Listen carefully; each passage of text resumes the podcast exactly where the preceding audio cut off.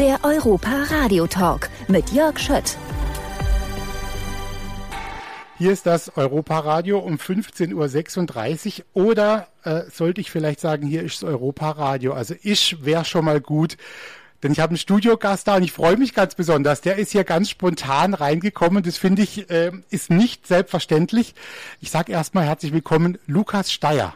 Genau, das bin ich. Servus, hallo, ich freue mich hier zu sein und äh, hier mal dein schönes Studio zu begutachten gefällt's dir, aber ich vermute mal, so Radiostudio, Aufnahmestudio ist für dich nichts Fremdes, denn wir klären gleich mal auf, du produzierst selbst, also so bist du, so haben dich die Leute kennengelernt auf jeden Fall, kleine Filmchen, manchmal 30 Sekunden, 25 Sekunden und du spielst ein bisschen nach vorne unseren badischen Dialekt. Stimmt das schon mal so ungefähr? Seelisch recht gesagt, das stimmt auf jeden Fall, ja. Das heißt, was, wie kam, wie kam es denn zu dieser Idee? Diese, diese Frage klingt ein bisschen abgedroschen, aber ich finde es wirklich interessant, weil unser badischer Dialekt ja jetzt keiner ist, den jetzt jeder kennt. Bayern finde ich immer, gibt's viele bayerische Songs und in den 80ern Niki und bayerische Bands.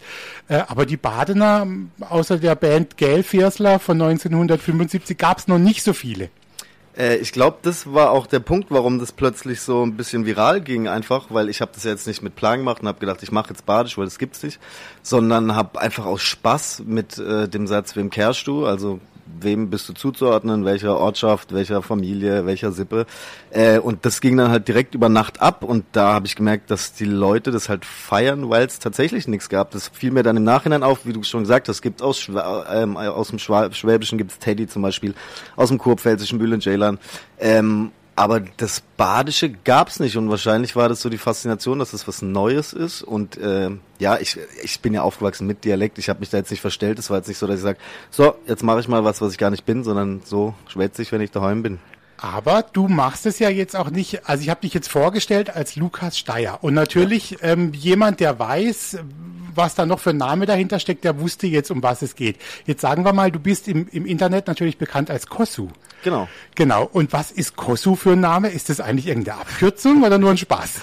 Ähm, guck mal, ich hab, ich mache Rap eigentlich auch und mit Rap habe ich angefangen und da hieß ich früher Kong. Das Problem war, ich wollte alles neu machen und da habe ich gedacht, ich brauche einen neuen Namen und ich hatte immer Probleme damit, einen neuen Namen zu finden. Dann habe ich mal aus dem Urlaub fünf, sechs Fußballtrikots mitgebracht für die Jungs im Verein und äh, da blieb ein, ein T-Shirt übrig, da stand Kosu drauf. Keiner kannte den, aber so vom Namen her dachten wir, und da muss man vielleicht dazu sagen, die Leute, die mich jetzt nicht sehen, ich bin dunkelhäutig, und wir dachten so, Kosu, das passt so, der sieht so aus, der ist so 1,95 groß, so ein Stürmertyp Luka Lukaku von Belgien, eins so, so ein Bomber, der vorne die Dinger halt reinknallt. Ähm, Im Prinzip, also wir haben dann geguckt, wie der wirklich aussieht. Es war ein 1,65 Italiener, blond und hat eigentlich gar nicht gepasst, aber äh, der Running Gag war dann, ist dann entstanden und auf, ab da war ich dann Kosu. Aber es ist eigentlich lustig und ähm, du nimmst es ja auch so tatsächlich mit Humor, sonst würdest du ja hier jetzt auch nicht sitzen. Wenn die Leute im Badischen oder sonst wo, dann sind die ja wahrscheinlich erstmal überrascht. Da ist einer, äh, das überrascht sie, der hat eine dunklere Hautfarbe als sie selbst, sage ich mal, und dann schwätzt er auch noch Badisch. Und ist dieser Überraschungseffekt eigentlich auch ein bisschen ähm, der Gag an der ganzen Geschichte vielleicht sogar? Ich hoffe nicht, dass es der ganze Gag ist an dieser Geschichte, aber es trägt natürlich dazu bei. Ich meine, ich mache das ja bewusst auch, dass ich so einen Bruch herbeiführe. Auch ich habe bei meinen Videos oft so ein afrikanisches Hemd an, also da würde man es noch weniger davon erwarten. Äh, und natürlich ist es was, was äh, dazu beiträgt. Vielleicht wäre es jetzt kennen wir, also keine Ahnung, wenn du jetzt dich so hinstellen würdest und da drauf, dann wär's ja. Dann wär's nicht so lustig. Nee, das also, weiß ich nicht. Ich glaube, du bist, du kannst auch sehr lustig sein, glaube ich, weil du bist ein sehr, sehr freundlich, das darf man jetzt auch mal hier sagen, lieber Hörer. Der Mann, der mir hier gegenübersteht, ist ein so freundlicher, gut aussehender und netter junger Mann. Äh, bitte weiter höre. Nee, aber tatsächlich ist das, glaube ich, äh, Teil auch von mir, dass, äh, aber das war ja früher schon so. Früher war das so ein bisschen Nachteil auch in der Schule so, dass man halt irgendwie nicht wahrgenommen wurde als einer von von, von der andere. Ähm, äh, und jetzt ist quasi der Vorteil, weil man damit halt zeigt, ich gehöre zu euch, sehe aber nicht so aus und das macht es vielleicht interessant. Wollen wir uns gemeinsam einen Song anhören, Lukas, und dann sprechen wir noch mal kurz miteinander, ja. wie das dann plötzlich, äh, das interessiert mich tatsächlich auch besonders, wie das dann plötzlich ein bisschen eskaliert ist. Also wie dann plötzlich tausende Leute das angeguckt haben und dann kriegst du ja jetzt Fernsehanfragen und bist plötzlich in einer Talkshow und bewegst dich, sage ich jetzt mal, vermutlich in anderen Kreisen als vor 15 Jahren oder mit, umgibst dich mit anderen Menschen. Und wie es dazu kam, äh, wenn du noch kurz Zeit hast und da bleibst, dann sprechen wir da mal drüber. Machen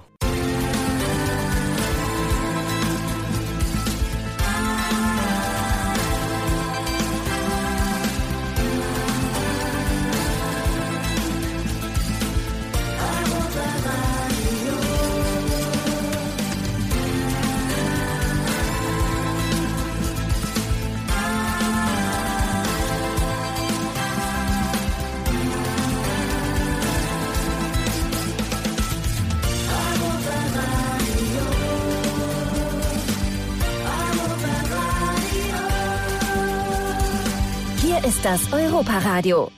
Und bei uns zu Gast ist heute Kossu, den viele natürlich irgendwo aus dem Internet kennen. Äh, kannst du mit diesem Begriff Internetphänomen was anfangen oder findest du der ein bisschen zu schräg, um das zu beschreiben, auch vielleicht was du machst? Äh, müsste ich drüber nachdenken, aber also es gibt ja viele Wörter, auch so Influencer und so, damit identifiziere ich mich irgendwie noch gar nicht so richtig, weil ich selber einfach nur mache, was mir Spaß macht. Aber Phänomen hört sich eigentlich ganz gut an, glaube ich. Ein Phänomen ist ja manchmal was, was einfach so passiert und äh, was vielleicht was Neues ist. Ja. Und das war es bei dir ja eigentlich schon, ne? Ja. Ähm, denn ich vermute jetzt mal, verbessere mich, wenn es anders ist, als du die ersten Sachen gemacht hast. Ich weiß jetzt gar nicht, wie lange das her ist. Das kannst du mir gleich mal erzählen. War doch vollkommen unklar, dass mal irgendwie im Jahr 2021, Anfang Juli, du in der NDR Talkshow sitzt. Tatsächlich, ja. Es fing an im äh, Ende, äh, Ende Februar diesen Jahres. Ähm, und da ging halt bei mir auch relativ wenig, was Kunst anging, weil man halt irgendwie Lockdown hatte, man konnte nirgends hin und da ähm, war wenig los und dass ich da jetzt oder solche Sachen jetzt machen darf, da hätte ich auch nie mit gerechnet. Ähm, und wie gesagt, es war halt alles ein Zufall. Also ich habe aus Spaß einfach mal ein Video hochgeladen und äh, dann über Nacht hat sich das so verbreitet, weil du vorhin gefragt hast. Ich glaube, da hatten wir es vorhin auch schon drüber, so der Katalysator von dem Ganzen war WhatsApp.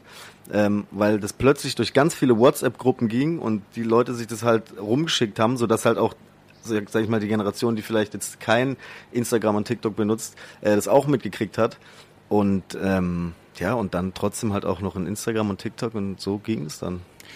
Wie unterschiedlich, äh, Lukas, sind denn die Reaktionen, die da kommen? Also wir sprechen jetzt drüber und finden das auch lustig und äh, sind Leute draußen, die sprechen dich vielleicht auch an und sagen, das habe ich schon gesehen und sowas. Das ist die eine Seite. Gibt es eigentlich auch eine andere Seite oder hast du das Gefühl, es ist alles nur watteweich und alles positiv, was auf dich zukommt? Es ist schon viel, viel positiv. Ich hätte auch mit mehr Gegenwehr gerechnet, einfach aufgrund von allem, auch meiner Optik und hin und her. Und viele gibt's ja, die dann sagen, ja gut, der verarscht ist. Ähm, aber überhaupt nicht. Also wirklich 99 Prozent sind wohlwollend. Es kommt immer drauf an. Da kommen natürlich jetzt auch irgendwie durch die größere Reichweite Leute dazu, die mich gar nicht kennen und das Gesamtkonzept gar nicht kennen. Und dann schreiben die halt Sachen unter ein Video ähm, und bemängeln Dinge, die gar nicht so gemeint sind und man vielleicht wüsste, wenn man mich schon ein bisschen länger verfolgt. Ähm, aber klar, es gibt immer Leute, die gern nörgeln und Fehler finden wollen. Jetzt gibt's ja viele tatsächlich, die, die, sagen wir mal, 15, 16, 17 Jahre alt sind, die dann sagen, eigentlich würde ich auch gern sowas machen. Ich würde vielleicht auch gern, für viele steht dann ja auch im Mittelpunkt damit Geld verdienen. Das hört man ja dann immer. Ist dieser Schritt eigentlich zum Geldverdienen noch mal schwieriger? Also man hört ja immer YouTube-Videos oder so, da bekommen die Künstler für ihre Videos für tausend Stück, was weiß ich, fünf Cent oder so irgendwas. Äh, kann man schon, kannst du schon wirklich damit Geld verdienen, wenn man jetzt auch mal mit offenen Karten spielt oder ist es eher noch der Spaß, der im Vordergrund steht? Ähm, also theoretisch, ich rede jetzt nur von der Theorie, kann man das natürlich machen ab einer gewissen Anzahl von Followern, weil man einfach Werbung verkaufen kann, Werbung machen kann, man kann in den Stories Werbung machen und kann das quasi mal als Werbefläche dient man da. Ähm, das ist natürlich die Frage, inwieweit macht man das? Ich will meinen Kanal eigentlich eher zum Entertainen behalten. Und wenn ich auch Werbung mache, dann möchte ich es so verpacken, dass es witzig ist. Also jetzt nicht so, hier habt ihr die Pickelcreme, würde ich sowieso nicht machen, eine Pickelcreme, weil ich keine Pickel habe. Nein, Quatsch. Aber weißt du, sowas würde ich nicht machen. Es muss halt zu mir passen. Und ich finde, ich brauche da immer so eine innere Verbindung auch dazu. Und dann ist es ja auch voll in Ordnung, weil irgendwie muss man das ja auch finanzieren, weil es ergibt, also man gibt ja auch Geld rein, weil man muss sich neues Equipment kaufen, weil man qualitativ besser werden will und so. Ähm, aber es kommen natürlich auch andere Angebote, wie jetzt äh, zum Beispiel Filmsachen, die sich daraus ergeben, weil die Leute sehen, hey, der kann auch spielen. Ähm, und dann kann man auch an Serien denken und so. Da sind jetzt auch paar Sachen, die vielleicht in Zukunft kommen. Ähm, also man kann, je nachdem, wie man es anstellt, auf jeden Fall davon leben. Ist dir das manchmal noch ähm, geheuer, sage ich mal, was hier jetzt gerade alles passiert? Oder musst du dich manchmal wirklich, man sagt so nochmal zwicken und sagen, okay, das ist jetzt irgendwie eine, eine abgefahrene Situation, dass ich jetzt heute Abend hier sitze und vor 15 Jahren war ich halt noch im Haslach im Kinzigtal und habe halt was anderes gemacht, kickt. Fußball gespielt, was man so macht. Also manchmal muss ich mich, was heißt zwicken, also manchmal ist es schon so, dass man denkt, echt jetzt, ist es so schnell, weil es halt alles so schnell auch kam, passiert auf der anderen Seite von innen betrachtet sieht man das immer gar nicht so krass wie von außen betrachtet, weil man halt in diesem Leben gerade lebt und einfach die Sachen macht. Und äh, von außen kriegt man meistens nur die schönen und guten Sachen mit. Ähm, deswegen, und so ein bisschen kannte ich das Leben ja schon, weil ich war ja irgendwie vier, fünf, sechs Jahre mit Bülent Jailer, mit Kristall auf Tour, war auch bei dem schon in der Fernsehshow als Sidekick. Ähm, also so ein bisschen kannte ich die Szene auch. Das hat mir wahrscheinlich auch geholfen, jetzt, äh, dass ich da jetzt nicht komplett ins kalte Wasser falle und denke, was ist denn hier los? Auch Kristall selber, der mir da mega viel hilft und mich da unterstützt, auch mit Rat und Tat zur Seite steht. Ähm, deswegen hatte ich da, glaube ich, direkt ein gutes Umfeld dafür. Aber trotzdem ist es so ein bisschen surreal, dass auf einmal man erkannt wird. Das stimmt schon, ja.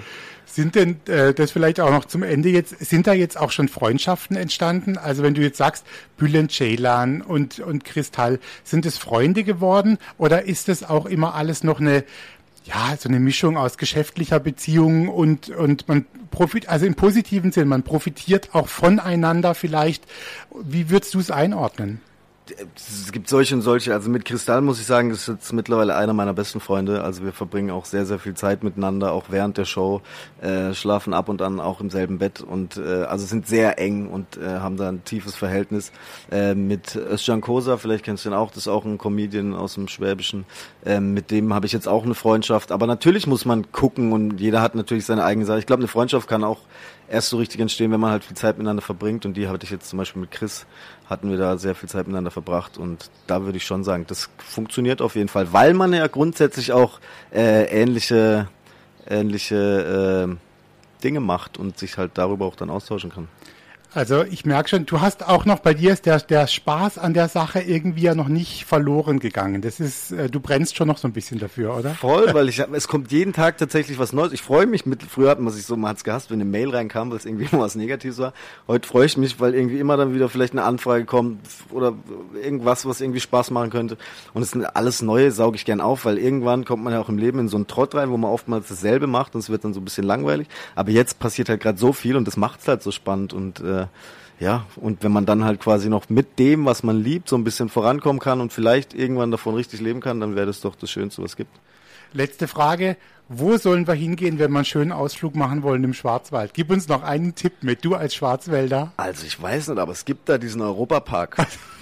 So war es nicht gemeint, aber im Kinzigtal, denke ich mal, nee, ist es überall schön, es oder? Es ist sehr schön. Also wenn man Ausflugsziel möchte, dann bitte auf den Uhrenkopf in Haslach. Da hat man wirklich, wenn man da oben steht, also den Blick bis auf die Vogesen in die eine Richtung und halt so den ganzen Schwarzwald oder das Kinzigtal und mehrere Täler halt vor sich. Äh, ist ein sehr, sehr schöner Fleck. Freiburg sowieso ist meine Lieblingsstadt immer noch. Da muss man auch mal gewesen sein, wenn man hier war ansonsten hat das, glaube ich, alles so ein bisschen Charme hier unten. Also ich lieb's hier. Also ich freue mich, dass du da bist und danke dir auch, dass du so spontan jetzt mitgemacht hast. Ich wünsche dir noch einen tollen Tag im Park und ich freue mich. Ich glaube, wir sehen uns auch sicherlich nochmal hier. Es war mir eine große Freude, Lukas. Danke dir für alles. Vielen Dank dir. Der Europa Radio Podcast mit Tanja Schiffers und Jörg Schött.